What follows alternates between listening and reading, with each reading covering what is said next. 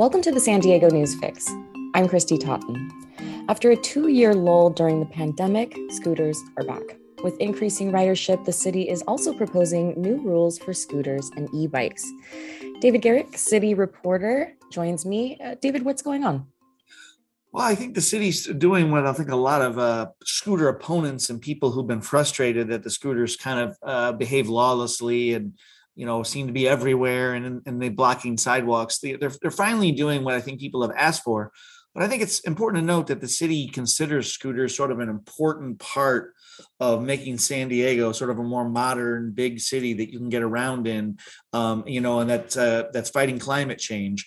I think a lot of people at City Hall view scooters as part of the solution to getting people around and what's called the last mile problem, where someone maybe takes the transit or a bus near where they work, but they can't get that very last mile to where they actually work or where they actually live, and the scooter can solve that problem. So I think the rules are designed sort of as a balancing act between helping people live their lives without scooters annoying them and allowing scooters to still sort of flourish. Yeah, I know that scooters have been a hot topic since they arrived here in 2018. What are some of the issues people have with them? Well, they were banned from the boardwalks in 2020, and that was a big issue. Was on the boardwalk, especially Mission Beach boardwalk and La Jolla Shores boardwalk, that there was a dangerous situation because you have bicyclists and then walkers, and then you added a third element at a different speed than the other two, right, which just created total chaos. So they were banned there. In other areas, I think it's just that they sometimes the companies cluster them in giant chunks. Sometimes the users don't return them to what are called corrals. So they're just left in the middle of a sidewalk or in the middle of a street. And that scooter riders tend to be, discourteous and sometimes underage. The scooter companies have been criticized for maybe not having enough rules in place to make sure that someone under 16 can't use one. I think there's basically a lawlessness and a Wild West atmosphere. Yeah. Right now we have quite a few scooter companies: Bird, Lime, Link, Spin, Lyft, Wheels, and Veo Ride. This proposal would cut that in half. But I mean, are there bad actors here? What is the reason for cutting the number of companies in half? The city didn't explicitly say, but from what I understand, the idea is that instead of having this Wild West idea of anybody can operate a scooter, all the companies are welcome, they've decided we're going to make partnerships with a limited number of scooter companies and make sure that they have the same idea that we have, that they want the scooters to be law-abiding, that they want to run a tight ship, that they can be part of the solution, but that they can't be just overpowering the streets with their presence.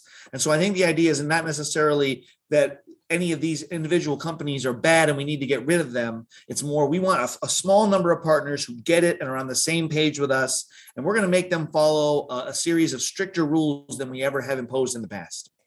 Okay, so you got reactions from Lime Scooter Company, Safe Walkways, which is an anti-scooter group, as well as the city's infrastructure committee. What did they have to say? Is everyone happy with this new proposal? I would say the reactions were mixed. I mean, I think the city council is happy. I think that's why it was sort of written, because they knew what the city council wanted. And I think this is I'm supposed to be objective as a reporter, but this does seem to me a reasonable balance between a crackdown and also allowing the scooters to still exist. The companies felt like maybe some of the elements of the crackdown were not revealed to them and shared with them early enough in the process for them to be surprised. They feel a little blindsided, apparently, by some elements of it. Although one company said, we've already been doing some of this stuff and we know it can work, and the other people are whiners. Maybe that was just an opportunity to make themselves seem like they're one of the ones the city should choose. You never know what's actually going on behind the scenes. And then Safe Walkways, love those people, but they are very, very staunchly opposed. So I think, they would really like a ban. But they're reasonable, and they feel like this goes a long way. They just want to make sure that the city is going to enforce it. They feel like if you put a bunch of rules on the books and then you don't enforce them, what's that going to mean? And of course, the city's police are already overrun. There's a shortage of police officers. And I think that's one key element where geofencing, which a lot of our listeners might not be aware of, but geofencing is this technical ability to prevent a scooter from going somewhere that it's not allowed. So instead of the police having to ticket you when you do it, the scooter you can't do illegal things because the scooter is controlled technologically. It won't allow you to go to certain places like a boardwalk. And it won't allow you to leave it without parking in a corral. So that I think will help with some of the enforcement concerns because you don't really need a human there to enforce that. That's being enforced technologically. This is going to vote later this month. Are any changes expected? Not that I know of. I mean, the council unanimously approved it at committee, which so they weren't like, demanding anything be rewritten. And I don't think that the scooter companies had any specific concerns.